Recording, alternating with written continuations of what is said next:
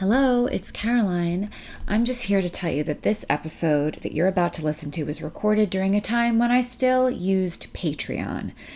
I do not use Patreon anymore, but you can find helpful resources by going to thefuckitdiet.com slash more.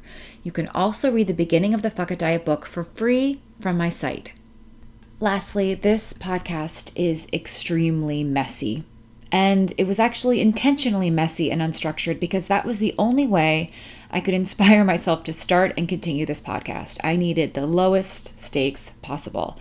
And though this podcast remains very low budget and has remained messy throughout the years until now, if you want slightly more structured and streamlined episodes, listen to the more recent episodes. All right, enjoy. Oh, hello. Welcome to the Fuck It Diet podcast. My name is Caroline Dooner. I am your host, and I'm recording this podcast on Easter Sunday because I'm not doing anything today. I'm not seeing my family. We're in quarantine. I'm having a Zoom call with my family later tonight. First family Zoom call. Um, not only just with my parents and siblings, but also with my aunts and uncles and cousins. So we'll see how that goes. That should actually be kind of funny. Um, but not only is it Easter Sunday, but it is Molly's second birthday and she doesn't get a party and she can't play she can't play with her friends um i went to the pet store i braved i braved the pet store to get her treats and let her play with the pet store cat um but today on this episode I'm going to share with you my conversation with Kirsten Ackerman, who is a registered dietitian who focuses on intuitive eating and health at every size and who works with clients in that capacity right now, but also has a lot of experience with people who have had bariatric surgery and weight loss surgery. Uh, that was one of her first jobs as a dietitian. So I wanted to talk to her about not only about intuitive eating and health at every size and how quarantine is going, which is how we start off the conversation, but also about weight loss surgery and bariatric surgery because she has seen firsthand how it can actually be really risky and all really looking at what happens to our bodies and our minds after bariatric surgery from the perspective of intuitive eating and health at every size. So, we talk about weight loss surgery. I ask a lot of questions that people ask me, and obviously, I'm not an expert on bariatric surgery, but Kirsten does have a lot more experience. So I'm excited for you to listen. I hope it's super informative. And I'm just going to jump right into it. I'm going to share the conversation with you. It's about a half an hour long. And then after it, I'll come back and I will read some listener emails and I'll share with you some of my uh, quarantine coping mechanisms. So until then, enjoy this conversation with Kirsten Ackerman.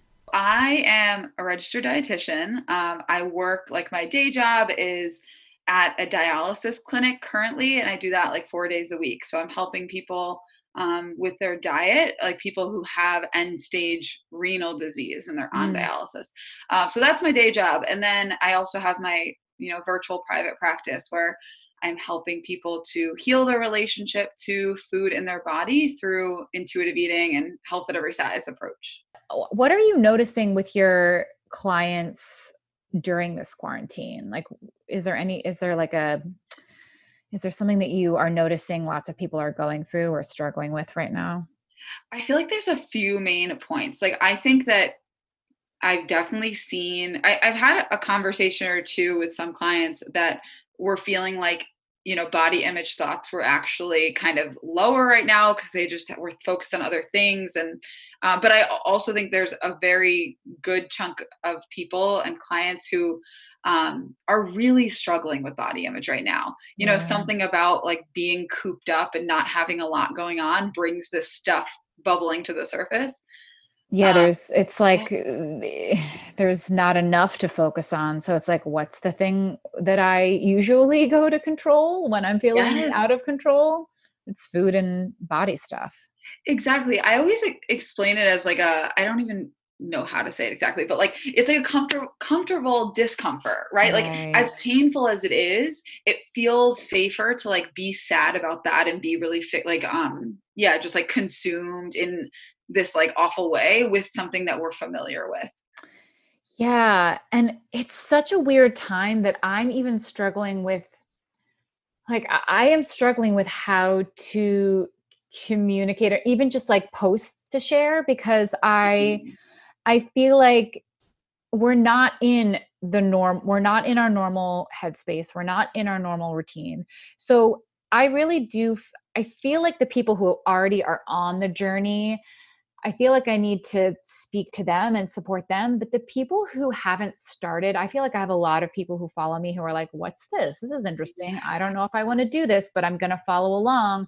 Yeah. Um, I feel like it it is a lot and probably too much to ask people to begin to heal their relationship with food right now. Like, yes, I, I think, agree. I think that and I think the one thing that is happening is that people who have a chaotic relationship with food or who do a lot of yo yo dieting or who really tightly control their food and then binge sometimes, um, now that they're stuck at home with a full kitchen, like, you know, we're, we're doing stockpiling right now and no other in routine that people are feeling really out of control with food and not necessarily knowing that it's it's a direct result of a, a, life of dieting yes. But then to say okay well on top of everything else why don't you just let go and like go through this process and go because healing your relationship to food is scary enough as it is. It's such a surrender situation. There's so much um there's so there's so much fear and resistance that comes up. So to ask someone to open up that can of worms right now i just feel like is a, is a little bit too much. Yeah that's such a good point and like i feel like that's like one of the, the only things that I came to my mind originally with all this stuff was like I, I, want people to like be aware like of what you just said that like if you're feeling like super out of control around food or even just like i've had clients express to me that like they just feel this anxiety that their kitchen is full and like yeah. that's stressful just having that food around and available so like um i want people to know that like that is not because they are crazy about food or can't trust themselves around food or whatever. But like like you said it's a direct result of living in this culture engaging in restrictive behaviors whatever a lifetime of dieting like you said like but but i agree like expecting people to like jumpstart this right now just like doesn't make sense. Like i've felt very like honestly uninspired to post right now because like i'm just I'm navigating this myself and I'm yeah. just like, you know what? I'm not being called to to do this right now and like maybe that makes sense for for people other people too. Yes, I feel the exact same way. I'm sort of like, okay, how what is happening? and what does this mean? Yeah, I'm trying to process it personally. Yes. In, on so many levels. I mean, I feel really lucky that I I none of my stress is about food right now. None of it. Yeah. I mean, actually, I am a little bit stressed of like, oh, I have like do like going to the grocery store is stressful. But yeah. other than that, that is a piece that I feel really lucky to be able to say I'm not stressing about. However, I'm stressing about a million other things. I'm trying to process it myself. So, in being in a position where I, you know, you and I both post and want to teach and want to mm-hmm. calm people down, and I just don't even know where to start, honestly. Yeah. You know? I completely feel the same. And I think the other thing too is like people are experiencing so many so many different things and yes. i'm not and again like like you said like we're still processing personally so it's it's hard to figure out the direction and and also like you mentioned like this is not the norm it's not like what people are used to experiencing or with food and body or anything so yeah it's just a whole different whole different game out there. It really is. And it's hard to begin to explain and unpack what we were talking about before, which is okay, like if someone doesn't understand that dieting and restricting and even just a life of feeling guilty around food can cause food fixation, which feels like a food addiction and can lead to binging and all these mm-hmm. things, if they don't understand that dynamic then even beginning to unpack it and explain what's going on especially the dissonance with like people panicking over not having enough food but also not wanting to eat too much food and then also wanting to ration food but all like it is very complicated. Yeah. and there are a lot of layers going on. Yeah for sure.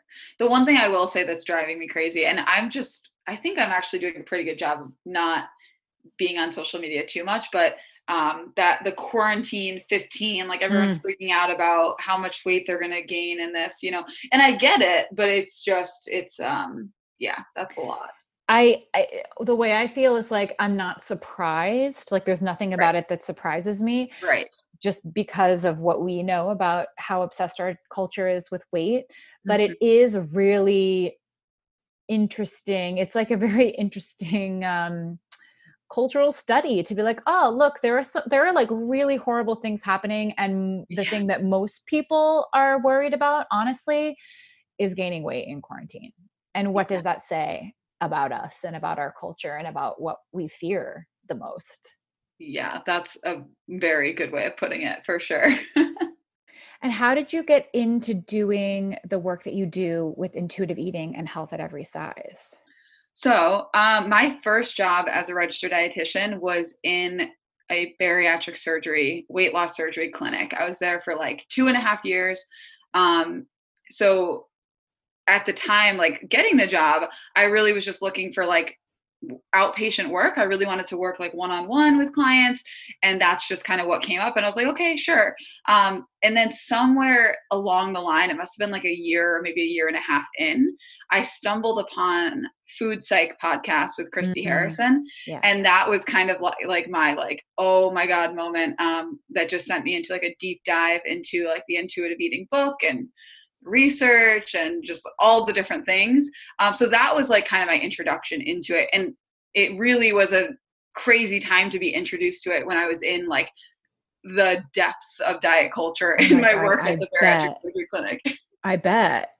And how how was I mean what was that like? Were you were you able to sort of see these things firsthand or I'm really interested to talk about bariatric surgery today and you know the different kinds of weight loss surgeries and yeah. also what you have seen and learned firsthand i mean at the time i think like i was just like perfectly primed for the to hear the message of health at every size um, and intuitive eating because i was engaging in my own disordered eating behaviors mm-hmm. that i thought were healthy and great and awesome like right. so like i thought i was doing everything great and then i'm working with the population of people in larger bodies who've experienced all the weight stigma and are literally in the most like weight stigmatizing situation getting you know a part of their stomach or all of their stomach amputated. So like i was just like in this position where i was like oh my god like both personally and professionally like this is this makes perfect sense with what i've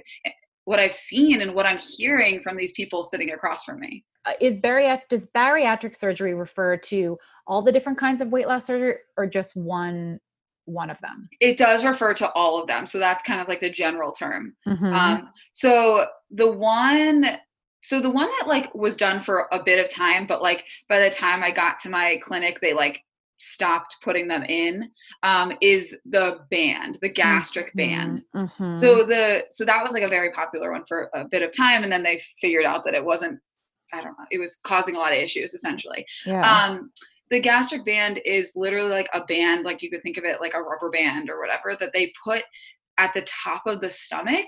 So essentially it's tricking your your body, your mind to think that you're full sooner. Mm, right. So it's not like removing any part of the stomach. It's it's placing something in. Um, obviously, what tends to happen with many of these people is um, that they get like really bad reflux, you know, that causes problems, or they like can't eat at all. Right. Um, or just in time, I think this is kind of a common thread with all of the procedures. In time, the body adjusts to figure out how to get more food in. Right. And how the bariatric surgery industry sees that is like, oh, that's a problem. We need to like you know keep tricking the body quote unquote um, the way i see it is it's just your, your body adapting to try to save you and like get the nutrition it needs you know right right and i feel like that perspective is so important because for the people who have had it mm-hmm. to believe that I, I, feel like so many people, um, when their body starts fighting back, they're like, oh my God, I really am such a lost cause. Like, what is wrong with yeah. me? Why can't I even make this work? And so true. Doing like educating people that no, no, your body has your back. There's nothing wrong with you. You are supposed to be hungry. I feel like that's just so important. Yeah, I totally hear that. And like, I can definitely like confirm that with like my so many conversations I've had with these patients, they always, you know, blame themselves. And that makes sense because the surgeons are there before the surgery saying, this is what your experience is going to be. Like, you're not going to be hungry. Your hunger cues are going to be gone. And you're just going to like lose a ton of weight. And this is the percentage you should be losing at this mark, this mark, and this mark. And they're so like confident, like, this is what's going to happen.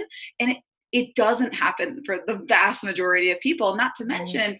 even the people that follow that curve in the beginning with the weight loss or the you know not having hunger cues in the long term we're seeing those people regain and and have their cues you know come back actually not after that long a period of time right. but that's not what people talk about that's not what the surgeons talk about so of course people blame themselves you know right so i have a lot of people who ask me what to do, how to approach intuitive eating or the it diet if they have had weight loss surgery?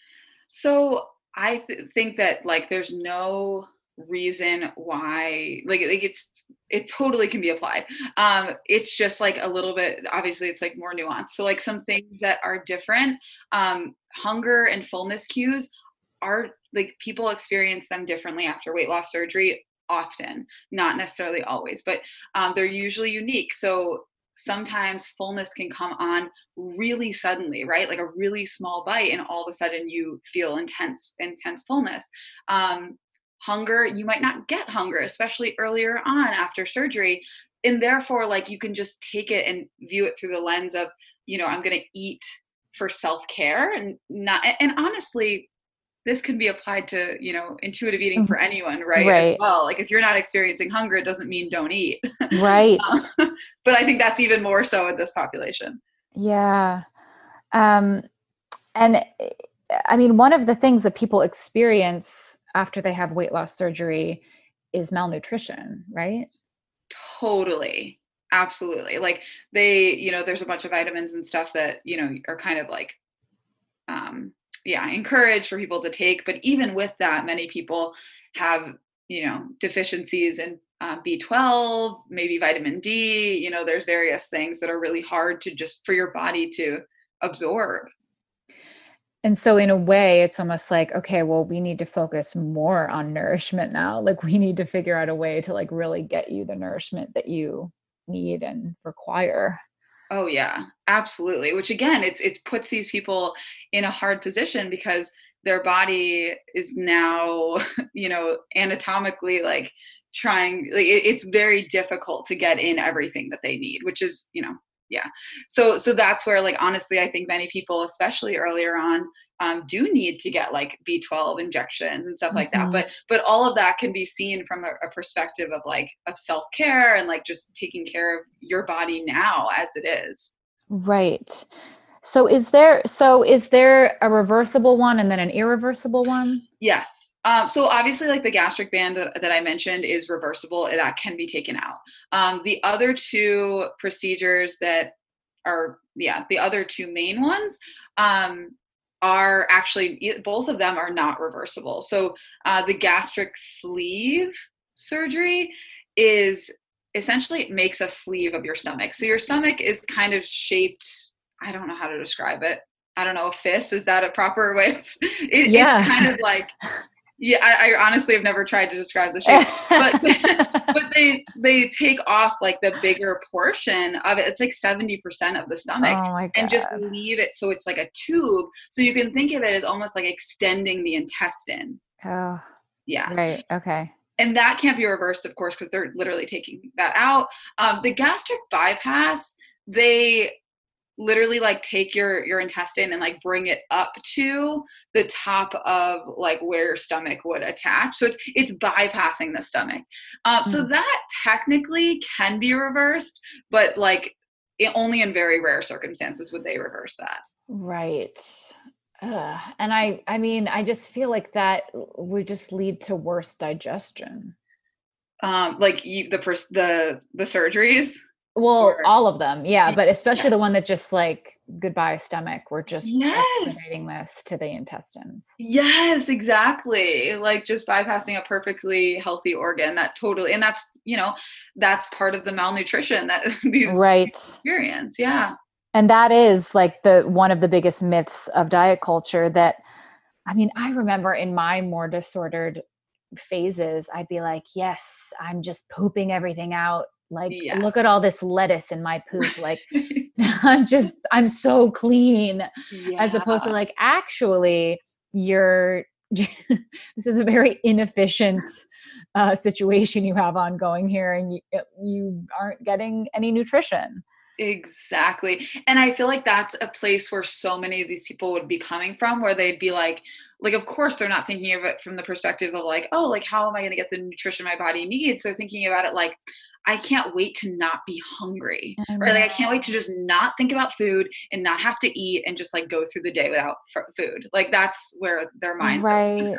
you know? Right. And then I think another I mean another thing must be like is there another myth where it's like if I don't have a stomach or if I make my stomach smaller, I won't be I won't be hungry. I won't get hungry. Where eh, hunger is so much more complicated than just our stomach.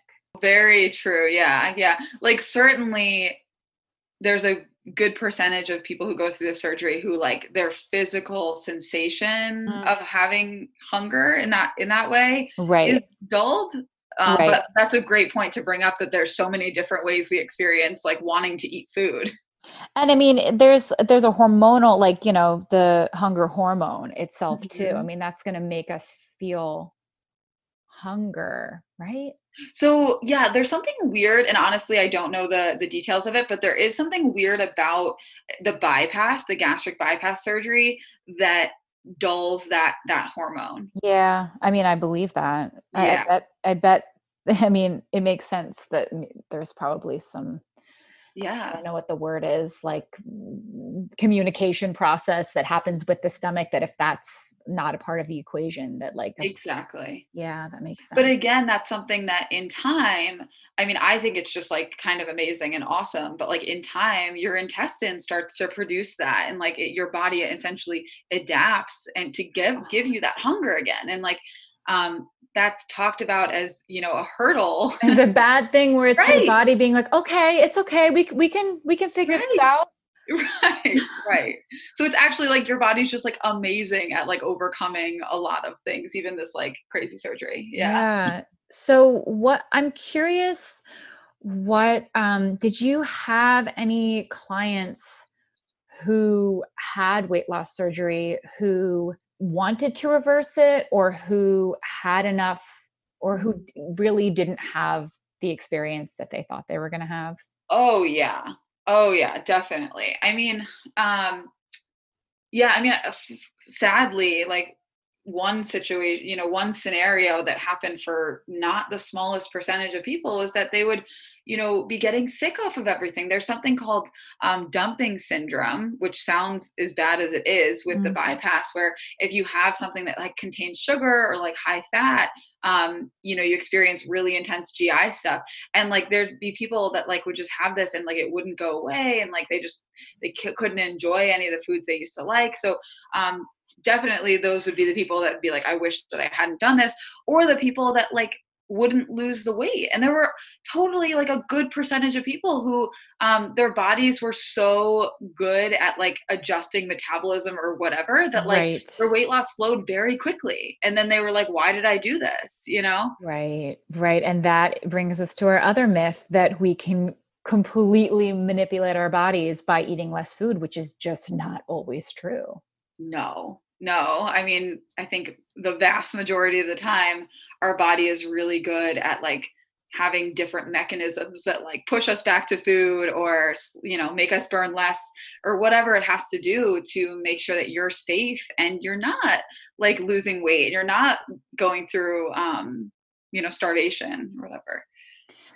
Uh yeah. So the other question that I get often is what do I think of weight loss surgery? Mm-hmm. Or a lot of people mm. who, you know, a lot of people who are searching for for an answer to their issues with food have been considering, are still considering, are wondering, you know, what what the deal is with weight loss surgery and if it's something that they should do. What would you say to those people? Ooh, that's a big question. Um, so like definitely I have to start by saying with that, like I totally believe in bodily autonomy. And I'm mm-hmm. never gonna be sitting in a position where I'm gonna say like, you know, you particular, you individual person, like shouldn't do this. Um, because I think people need to make that decision for themselves. Also, on top of that, I've never been in a body that I've never been in a larger body, mm-hmm. one where I'm going to the doctor, and every time I'm talking to the doctor, they're telling me, hey, your weight's a problem, your body's a problem, like you should go have this surgery, right? So yeah that's like just like a first point. Right. Um, but the second part to this is that I think that um, I don't think that you know weight loss surgery is supportive of health, of well-being, mental or physical, and I don't think it delivers on what it promises that it will, and that often leads people into more suffering, uh, yeah. which is what they're trying to escape. I, I just think that it's an informed consent thing, right? Like if we mm-hmm. if people entering into it really knew what the risks were and really understood what we hope everyone could understand about food and nutrition and health and weight yes. that there would be way less people who would do it because when you really know what's going on and and the problems that could come from it you probably you probably wouldn't choose it i mean some people yeah. still might some people really might feel desperate enough or think that it's worth it but mm-hmm. i think that if more people knew what the risks were yeah and even on the other side of that if, if more people knew that they could find much of what they're looking for in that surgery through you know a different process like yes. you know like healing your relationship to food yes even when i heard you say a couple minutes ago you said you know people just they just want to be able to go through their lives and not be overwhelmed by mm-hmm. cravings for food and i was like well that's that actually is one of the the goals of intuitive eating yes is to get to a place where of course we get hungry we feed ourselves that's that's a huge piece of the puzzle but one of the the amazing things that happens then is we are not ruled by our cravings really in the way that we are when we're dieting. Exactly. Yeah totally. So i think that yeah i feel like that's a powerful message to get to people is that like because i feel like like the way that i view weight loss surgery bariatric surgery is just like the end of this like line of like just awful like diet culture weight stigma like dieting in this crazy diet cycle and whatever. And it's like still trying to be more and more restrictive yeah. which never results in the you know the result that people are looking for. Right. It is like the most extreme version of mm-hmm. being told to that you're supposed to be on a diet your whole life. It's like well you've failed so now we're going to remove your stomach. Exactly. Yep. Oh it's dark stuff. Mm-hmm. Will you let everyone know where they can find you?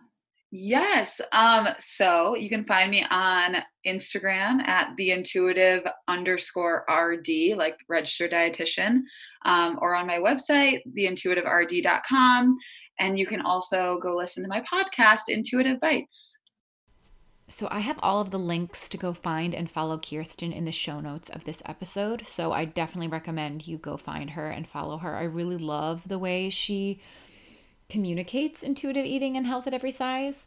And she's also in the in the process of writing a book right now. So I don't think it's ready to be pre-ordered, but follow along so when it is, you know about it because I really I really think um, I really like following her, so I I trust that the book that she's going to write is going to be wonderful and helpful. All right. So, let me read. I have two listener emails I'm going to read for you today. And then I'm going to talk about the Marvel Cinematic Universe and my new obsession with Sebastian Stan. Okay. But first, let me read you some emails. So this is from Jessica. She said, I was really resistant to try the fuck it diet at first, even though it sounded like exactly what I needed. I've been on it now for about four months. And for the first few months, I just wasn't sure that it was working for me. And I felt like I was somehow overthinking it. Not sure that's even possible. Oh, it's definitely possible to overthink it. In the last week, despite the times we're living in, I had this moment of euphoria that after a really long, shitty, and stressful day at work, I'm a veterinarian, I came home and my husband offered me some homemade cookies. And I said, no. she, sorry, she put an exclamation point in there. So I, I went with it. I said, no. I said no, not because I thought they were bad or that I shouldn't have them. I really just didn't feel like eating a cookie right then. And I didn't think about it for a second after I said no. And that moment clicked for me.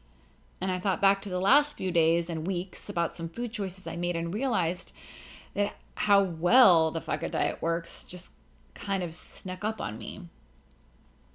For the first time in forever, I feel like that's a Frozen song. For the first time. okay. Um, I love that song actually. For the first time in forever, I felt so comfortable around food, not guilty, not obsessed, just content that if I want it, I can have it. And if I don't want it, it will be there later if I do. Sometimes I realize I haven't eaten in several hours, and some days I'm hungry every 10 minutes, and I go with it, and I don't feel at all stressed by that idea.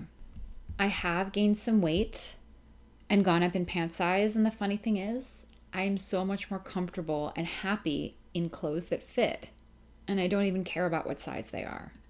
My relationship with my husband has improved as a result of this because I'm learning to stop a lot. Uh, sorry, I'm learning to stop a lot of the self critical banter about my weight and appearance that I used to add into our conversations. I know this is a very long winded message. No, actually, it's pretty good, pretty succinct. Um, but I just wanted to say thank you again, and I recommended your book to many people. Cheers, and I hope you're surviving during these trying times. Jessica. Thank you, Jessica. It was not a long winded message, it was very good. Actually, it's possible that the email she wrote was really long and I just um, took the bottom. No, no, I'm looking. Wait, actually, I can find out now that we're in this. No, it really, really wasn't. It was just so, Jessica, if you're listening, your message was not long winded, it was perfect. Um, thank you for sharing. Again, if you are listening and you have been on the Fuck It diet for a chunk of time and have had a positive experience and think that sharing your story would be helpful to the people who are just starting out to inspire them, to calm them down, you can send me your story at podcast at carolinedooner.com. All right, I'm going to read one more. And I'm not going to sing in the middle of it. So this one says, I wanted to send in my personal story with the Fuck It diet and some encouragement for people who are just starting. I first found your work in 2015 when I was quote unquote recovered from an eating disorder, but still struggling with disordered eating and disordered thoughts. I spent the next few years trying to do the Fuck It diet, but going back to dieting and restricting every few months, and not truly giving myself permission to eat as much as I wanted. In fall of 2018, I finally was able to truly embrace the fuck it diet and start eating as much as I wanted, and I haven't had any returns to dieting since then. Since 2018, I have felt so many shifts in my life. Many of them are related to eating. I keep a full pantry of snacks at home, and I have a snack drawer in my desk at work. I happily eat large, satisfying meals now, and I get to feel pleasantly full. And I get to feel pleasantly full. There's an exclamation point. In between meals, I almost never think of food. I have so much energy during the day, and my sleep is amazing. I think there are even larger shifts I have felt as a result of the Fuck It diet. Feeling consistently fed all the time has caused me to feel a deep sense of calm and restfulness. Is that a word? I think it is. She asked if that was a word. I'm not berating her use of words. She said, taking care of myself no matter no matter my weight or what my body looks like has caused me to feel almost this tenderness or compassion towards myself and others. And I am much more consistently in my body, feeling my feelings. My life just feels more real to me, and I'm actually participating it so, in it. I'm actually participating in it. okay, as I read this, I I've gotten so used to getting emails like this and messages like this that like it's a weird thing that we sort of get desensitized to to good things, I think sometimes. And I'm just so used to hearing this uh, that I'm like, yeah, yeah, like that's what the Fuck It Diet does. That's why I'm still writing about it.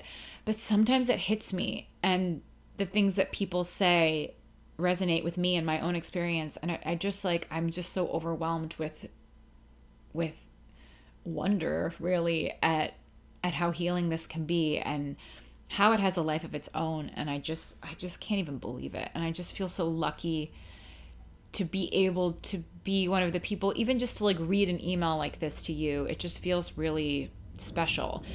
It feels really special in a way that i usually don't like pay attention to because i'm so used to it. I'm so used to getting messages like this and emails like this. Um, but it is really special and really beautiful i was getting choked up when i was reading just this last paragraph that she wrote so i felt like i just had to call that out so she said, My life just feels more real to me, like I'm actually participating in it.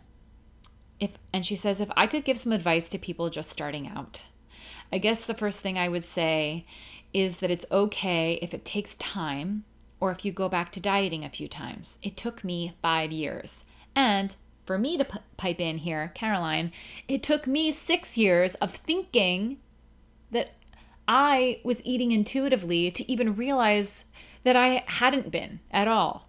So it it can take time. And I do hope that some of the message of, of my book kind of like preps people for that and makes people realize when they're not fully eating intuitively. But um, yeah, it is a journey. Okay, back to her email. She said, I would also say if you're someone who exercises a lot, consider not exercising for a period. Honestly, I would not have taken this advice as I was someone who exercised a ton. I had an injury in 2019 that forced me to not exercise for around four months, and it was so healing to continue to feed myself normally during this time and realized that my body still needed food and would still work fine without exercising.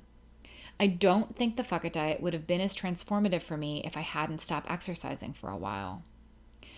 And the last thing I would say is work on your relationship to your weight. This was the hardest part for me.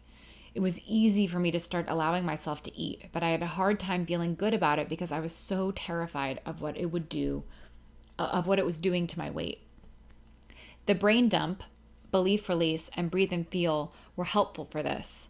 I also tried a little bit of EFT tapping that I saw on YouTube, and this really worked for me.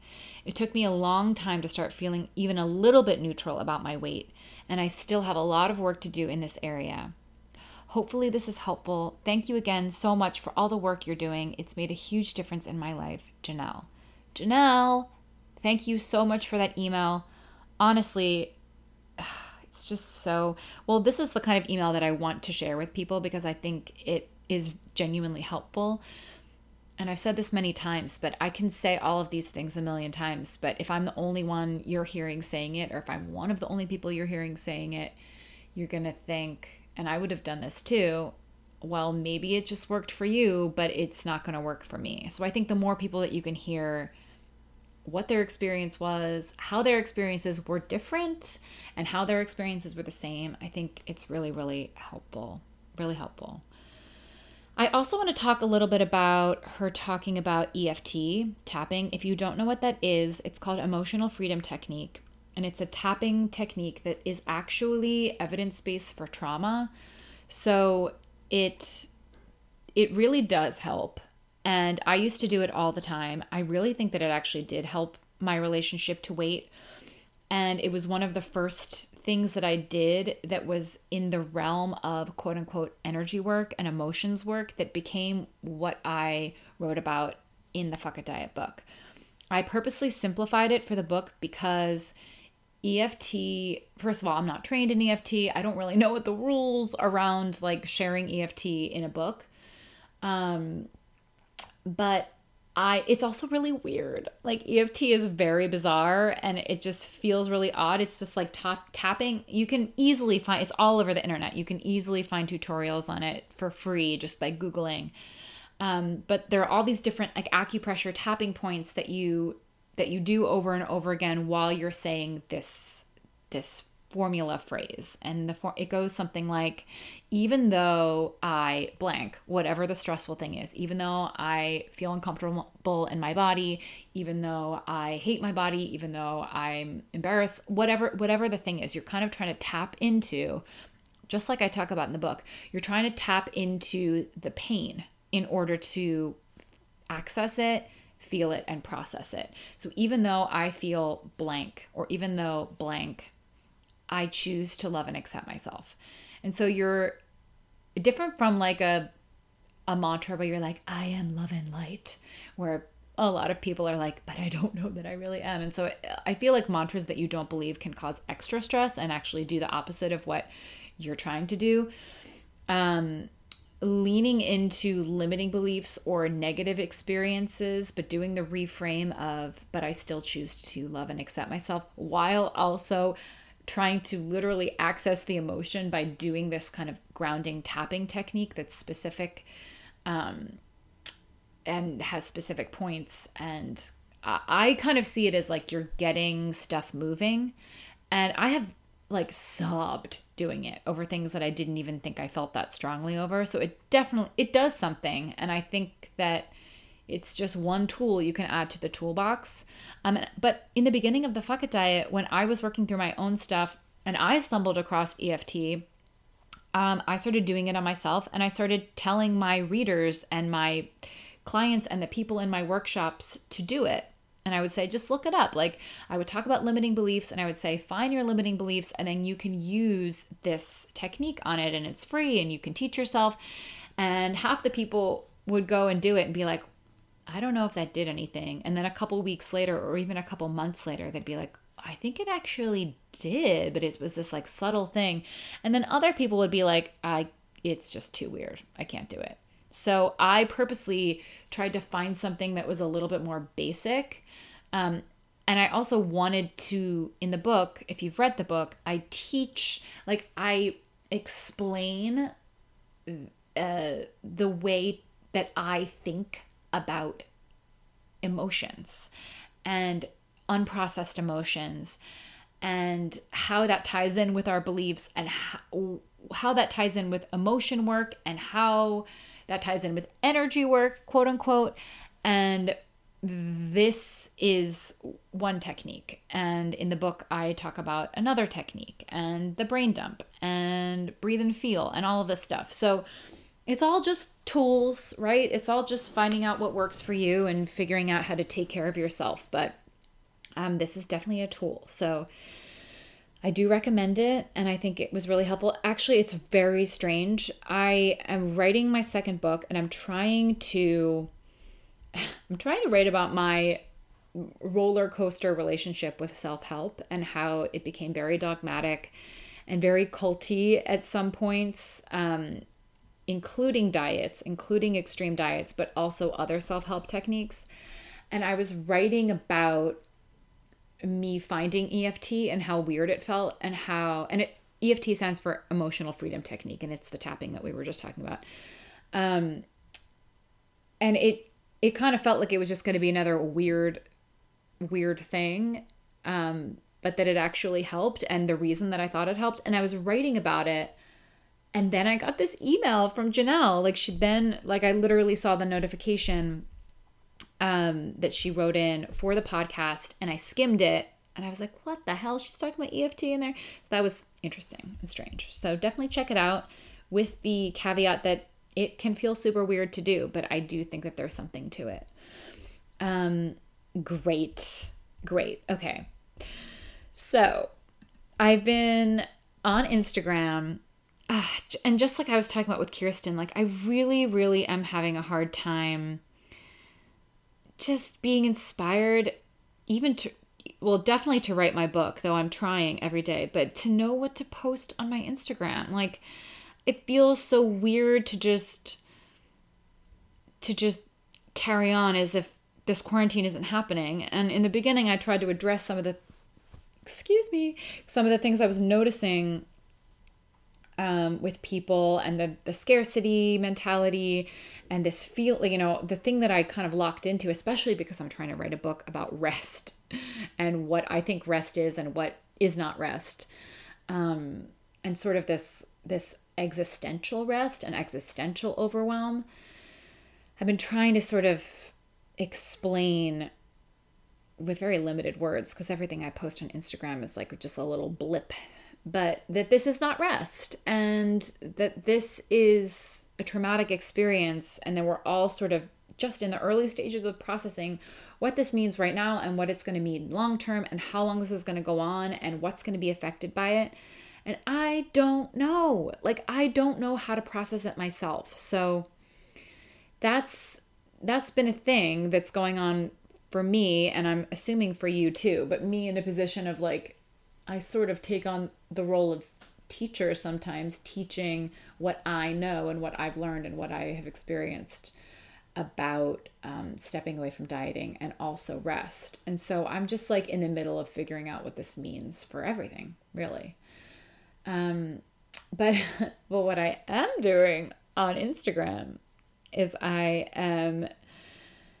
I, I I think I, I was actually I was sharing a story about how I felt very uninspired and um I think I posted a picture of like DW from the cartoon Arthur. And then, oh, I remember what it was. I actually posted a picture of um, Tiger King, but with um, Taylor Swift's cats, like from the movie Cats, with her face like put on top of the tiger. And I was like, this is how I'm doing. And like this is this is like all I'm capable of creating right now. And then somebody told me that there was a Tiger King uh, filter on Instagram for Instagram stories. So I started looking for it. But what I found instead was this filter that turns your head upside down and just has your mouth and your chin. And the your chin is like the top of your head and there are little googly eyes on it. And so it's just this tiny little like potato looking thing with an upside down mouth and it makes your voice really tiny. And I was like, oh my God, I feel inspired. I was like, I think I could, I think I can, uh, can do a Q&A if I get to do it with this little tiny potato head, this little tiny potato chin head. And soon it be- I just started calling him her, I, I don't know, this creature, uh, tiny head and I was doing some Q and A's with it. I was answering some questions, and it was just like absurd enough and bizarre enough that it felt fun to me and it was like the first thing that felt fun and inspiring and like just made me it just made me want to post and it made me want to I don't know, it just felt fun. Um and then somehow I started taking song requests and this little tiny head with a little tiny weird chipmunk voice started doing little 15 minute not 15 minute, 15 second renditions of requested songs. And there were definitely people. So I did a little poll a couple days later because I kept doing it, kept doing Tiny Head. Um, because I was getting so many messages saying, Oh my God, this is my favorite thing. Oh my God, this is just the kind of weird, bizarre thing that I need to distract myself, or like this has made me laugh for the first time in a couple days. And I was like, Oh, well, that's good you know at least it's it doesn't feel productive but it does feel fun and if other people think it's fun too what the hell i'm just to keep doing it and you know guys this is something that i forget sometimes but i shouldn't forget because the truth is i am like i am an entertainer more than i am anything else um yes, I know that I teach anti diet stuff, and that has been my focus for the past eight years, and that has been the it's been the focus of the platform that has allowed it to grow because it's been a specific enough message that I felt really strongly about. But I'm not a healthcare professional, and as many times as I have considered what you know whether I should be actually going back to school and like specializing?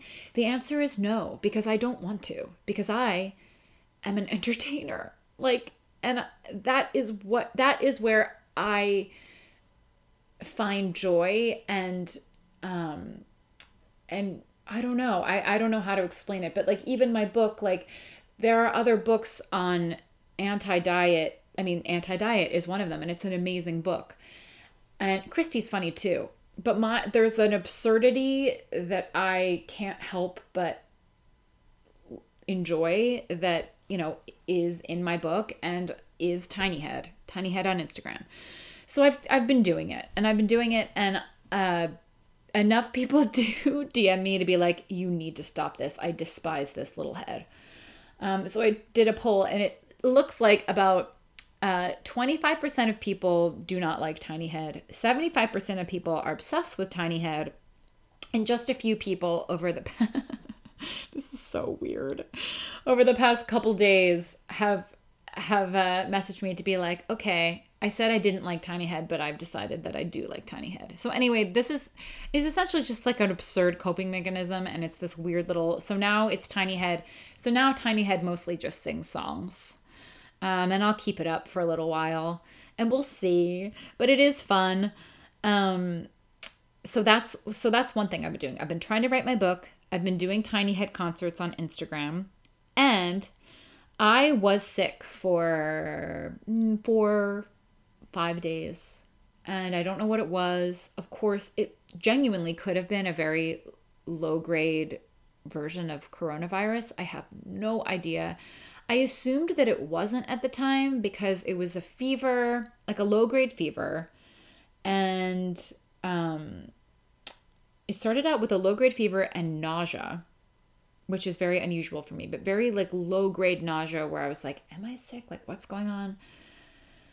And um and then it kind of moved into into a headache and then it moved into PMS and then so it was just very weird um but I've seen people on Twitter saying, "Hey, I had like basically no symptoms or I had like super low grade fever or just like a little headache and sniffles and I tested positive for coronavirus." I saw it was somebody who were saying that their wife works in inf- infectious disease and they were like so i had to get tested to make sure that we weren't carriers and that she could go to work and he tested positive and all he all he was experiencing were like the most mild symptoms that weren't even necessarily coronavirus symptoms. So you never know. You really don't know. And i would love to know because if i could know that i had it and therefore have the antibodies that would mean and, and and i'm not testing positive anymore that would mean that you know as many people who could know that as possible would be amazing because that means that they are not spreading it around and are not at risk of getting it. For the most part i mean of course there are always like exceptions to that rule of like people who get have relapses and stuff. But for the most part if we could know who had antibodies that would be so helpful. And if i could know that i had them then i would be so much less stressed that i was either going to infect myself or infect somebody else. So i wish. But really why i'm explaining this is i was sick and i um I shared, I had that little podcast, bonus podcast episode last week where I sort of talked about how I was being really hard on myself with productivity and I needed to really, really, really let myself off the hook. And I did. And part of that was deciding that I needed a whole new distraction because I I really love Bravo. Bravo TV. I love The Real Housewives. I love Vanderpump Rules. And I was like, oh, this is great. I know what I'll do during quarantine. I will go back and I will watch the longest franchise of The Real Housewives of um Osh uh sorry, what's wrong with me? The Real Housewives of Orange County. So, The Real Housewives of Orange County, OC. I'd never watched it before. It was the original one and I started watching it and it was just like it take it was taking so long to get to the show that it eventually became because it was the first one. It was like back in 2006 it was weird. Like it, it was a little bit slow and i was just over it. So i don't know what inspired me to do this but i decided to start watching all of the marvel movies that i haven't watched. And I have a friend who really I have a friend who is a director and is actually working on a TV show right now and he hates everything. Like he is so critical of most movies, most shows. I will like send him or I'll tell him to watch something that I really like. And I'm super critical too, but he's even more critical. I'll want him to watch something and he'll be like, I don't like it. And he loves Marvel. And so I was like, okay, well, I must be missing out on something if he likes Marvel. Um, and I'd seen some of them like out of order and I didn't really have a good scope like I didn't have a good understanding of of really what it was. And I'd seen the first Avengers like when I, when it came out, I saw it while I was babysitting. Um, like I put it on, it was you know on demand or something, and then and then I watched Iron Man two years ago, and then I saw Black Panther. So that was my only scope. That was my only experience with it. Um, and I started watching. I don't know what. Oh, I started watching Captain America. And because I wanted to start at the beginning and go through, but then I actually just started jumping, and I will tell you why.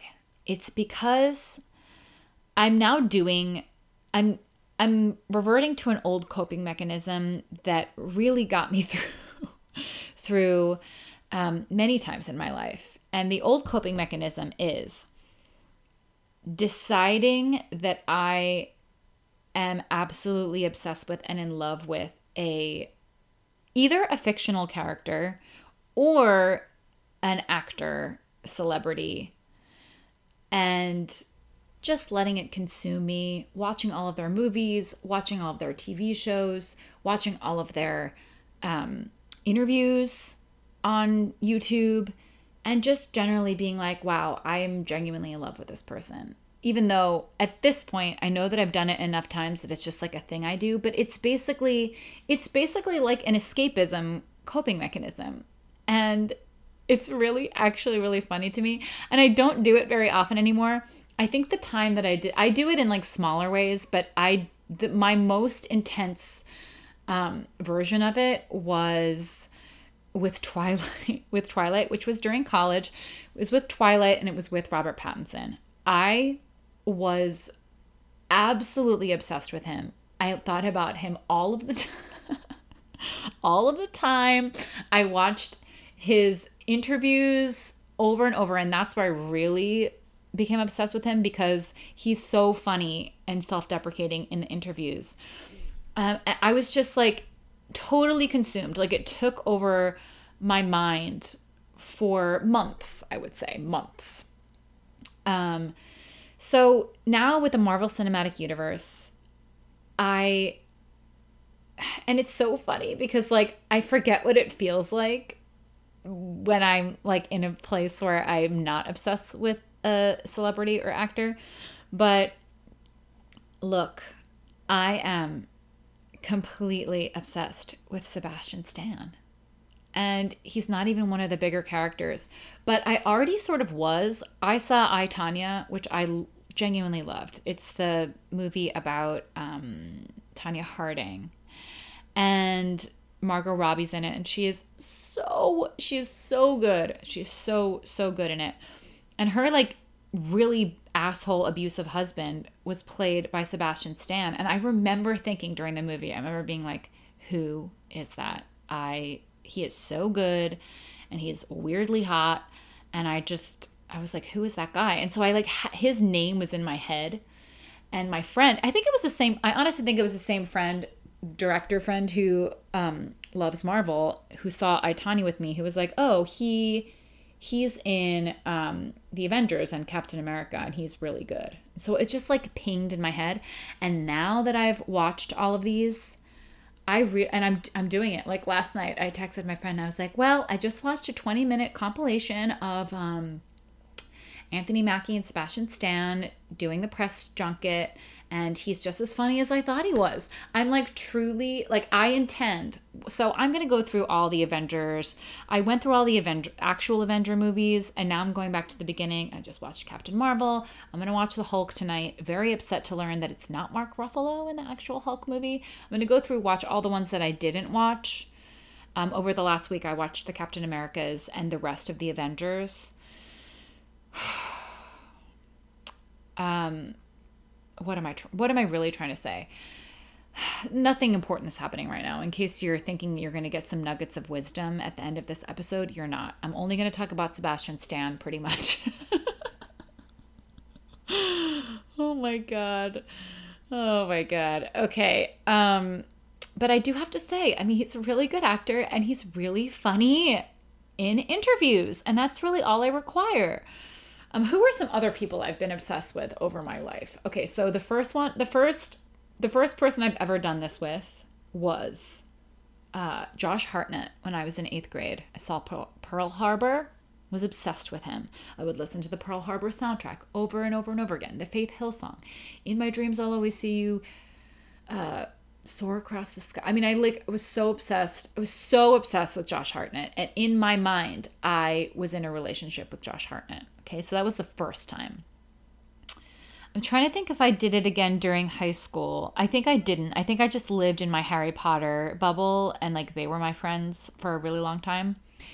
Then in uh so you know just so you know i do ha- like i do have crushes on real people who actually exist but that's not as fun to talk about as my all consuming celebrity crushes that are like completely completely um fueled by me watching their interviews and if they're funny thumbs up so Robert Pattinson I think was the next one. And it's very embarrassing to say that like when I look back at all the people that I've been obsessed with, it's usually people who other people are obsessed with. I mean, Rob obsessed was a thing during Twilight. Like people who were obsessed with Robert Pattinson were called Robsessed, and I was Robsessed. My aunt literally bought me a, a Robert Pattinson calendar when I was like 22. It was ridiculous. I mean, I knew it was ridiculous. I, I'm not actually like I'm not actually delusional. Like I know that it's not happening and I know that it's ridiculous, but it's just so fun. And there are no stakes. Like nothing bad can happen. It's just fun until it fades. Um and yeah, I mean, I would really genuinely consider this a coping mechanism that one could call unhealthy you know if it really if it like gets in the way of you living your life it's unhealthy. If it's just fun it's fine you know? And it is something that the fact that i'm noticing it come up right now during the quarantine where everything feels out of control and i'm like well i could just focus on sebastian stan and it would maybe make a couple weeks until it fades away until i learned that he oh and it's it's more helpful to do it with people who are actually single because you can like come up with a with like a ridiculous elaborate story that has you actually meeting, if you know what I mean, as opposed to someone who's like happily married. That's not fun. It's just not fun because there's there's too much heartbreak. there's too much heartbreak in the fantasy of getting to a place where you guys are dating, you know? I've wondered if this means that I should write fiction since I'm writing fiction all the time in my head, and I don't know that I would actually be good at writing fiction that wasn't just me dating Robert Pattinson or Sebastian Stan. Okay, so who did I do it with it ne- next? Okay, the only thing that broke my Robert Pattinson obsession was my obsession with um uh what's his name?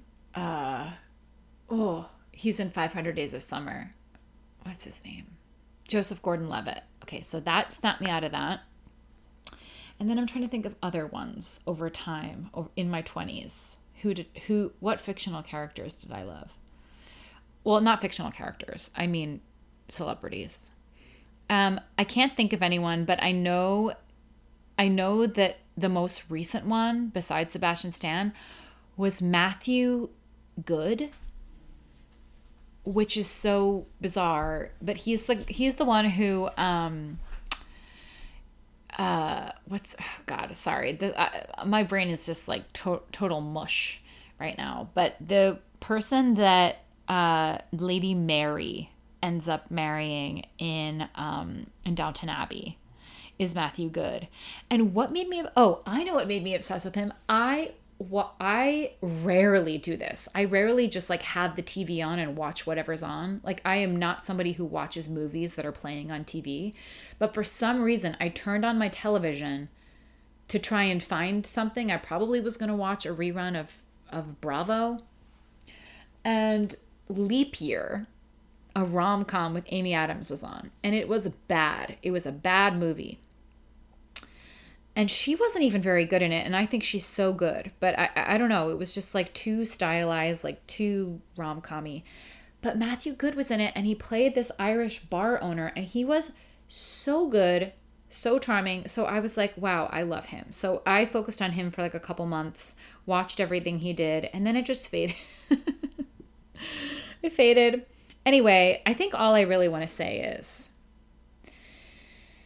I'm not turning to any of my coping mechanisms that I used to have, like dieting, obsessing over my body, hating myself, but I am turning to my coping mechanism of completely becoming obsessed with um a stan, if you will, you know what a stan is? Like, oh, I stan blah blah blah, and it stands for stalker fan, which is exactly what it is. Because last night when I was going through YouTube, just like looking at all of the compilations of, you know, whatever. But I will say, okay, so his name is Sebastian Stan. Do you get it? It's a pun. Uh, Sebastian Stan Stan. But I uh, probably will go watch Gossip Girl now because I never finished Gossip Girl and I'll probably go watch everything he's ever done. And then and then it'll be like it never happened. Then it'll just disappear. It'll just fade into the night and I'll be bored again for a little while and then maybe in a couple years I'll do it again with someone else. So highly recommend it if you've never tried it before, but I'm assuming if you've never tried it before, you just don't have the kind of like delusion uh, like i'm really good at living in a fantasy world in my head like it was a prime coping mechanism coping mechanism of mine in high school when i was dieting. So dieting and like the fantasy of weight loss and like what that would be like was a big big big big distraction and coping mechanism for me. But the fa- but just like any other uh, fantasy living that's why i love stories so much. Um, well i love stories because i feel like they teach us things about ourselves and being a human but i also just really love like to- it, it's escapism it's absolutely escapism and i do think that it can be problematic and i do actually think that there may have been times in my life when it really was something that i that i eh, kind of like used as a way to sort of avoid real life because real life was too overwhelming. And I think sometimes that's okay. And then if if it goes on too long or if uh you know, if it becomes something you know, you you know when it goes too far when you're avoiding life, you know, to live in a fantasy world. Um but just as a fun coping mechanism, Bring it on. So, yeah, that's what I've been doing. I've been I've been doing tiny head concert videos on Instagram, trying to write this second book. Ugh, and I'm writing about this and that too because that was one of my coping mechanisms. I'm literally writing about how I would do this with stories in high school and beyond. And I really honestly don't do it that often anymore which I think is a good sign. I think it means that I like my life and that I'm willing to live in my life and I don't need to add extreme fantasy on top of it to make it fun and to make it enjoyable, which I think is something that I used to do. Um but hey, it's quarantine and I can't do anything. Uh, and so I may as well have an imaginary boyfriend who's also like a movie star and a really good actor and really funny, you know? I'm like half kidding, but I but I genuinely like you know, it's really weird actually because yesterday uh when I was doing a Q&A with Tiny Head, okay?